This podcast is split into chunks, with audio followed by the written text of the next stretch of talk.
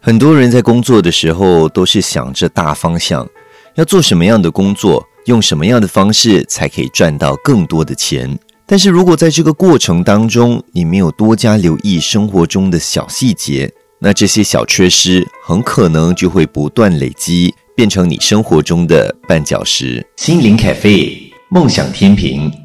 叱咤金融界的股神巴菲特，他在很多人的眼中都是一位成功者的楷模。他在风云变幻的投资领域几十年，一直都取得亮眼的成绩。他成功的秘诀就是他独特的工作方式。巴菲特从来都不是那种坐在办公室里看大盘，也基本上不会花太多时间去研究上市公司的报表。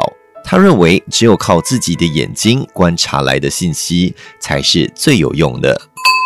巴菲特曾经做过一个非常有趣的投资决策，那就是把很多投资者都非常看好的埃奇森公司股票抛掉，转而买了德拉瓦铁路公司的股票。他对投资目标的转变，让很多金融大亨都觉得很可笑。很多人以为巴菲特这一次肯定会赔钱。然而，令人惊讶的是，一段时间之后，埃奇森公司竟然陷入了破产清算的困境，公司股票一泻千里。相反的，德拉瓦铁路公司的股票则持续翻倍，成为华尔街最受投资者喜爱的绩优股。这样的结果证明了巴菲特的决策是对的。巴菲特是如何预料得到埃奇森公司和德拉瓦铁路公司的股票趋势呢？其实很简单，埃奇森公司一直都对外宣称自己的财务多么健全，经营状况多么良好。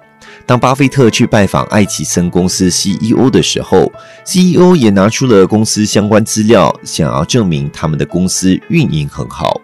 为了向巴菲特证明他们能够将运营成本压到最小，CEO 就从桌上拿起几张纸，写写画画。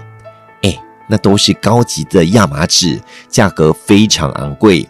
但是 CEO 总是在纸张上写了几个数字之后，就顺手将纸张揉成一团扔进垃圾桶里。事实上，从 CEO 对纸张的浪费当中，巴菲特就看出了爱奇森公司在成本上所做出的不必要浪费。因为如果连公司 CEO 都是这个样子，那手下也节约不到哪里去，不是吗？那他们还怎么样降低运营成本、增加投资效益呢？于是，巴菲特就决定抛掉爱奇森公司的股票。就在这同时，一次偶然的机会，巴菲特看到了德拉瓦铁路公司的总裁拿着信封做草纸进行数据的演算。从他的举止当中，明显可以看出他们对于成本的节约做得多么淋漓尽致。因此，巴菲特就决定购买他们公司的股票。事实也证明了，巴菲特的判断虽然细小，却是正确的。